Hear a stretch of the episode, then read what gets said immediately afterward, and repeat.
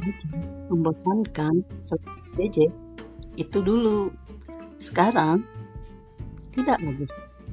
Yuk kita belajar menyenangkan di Taam Happy Kids.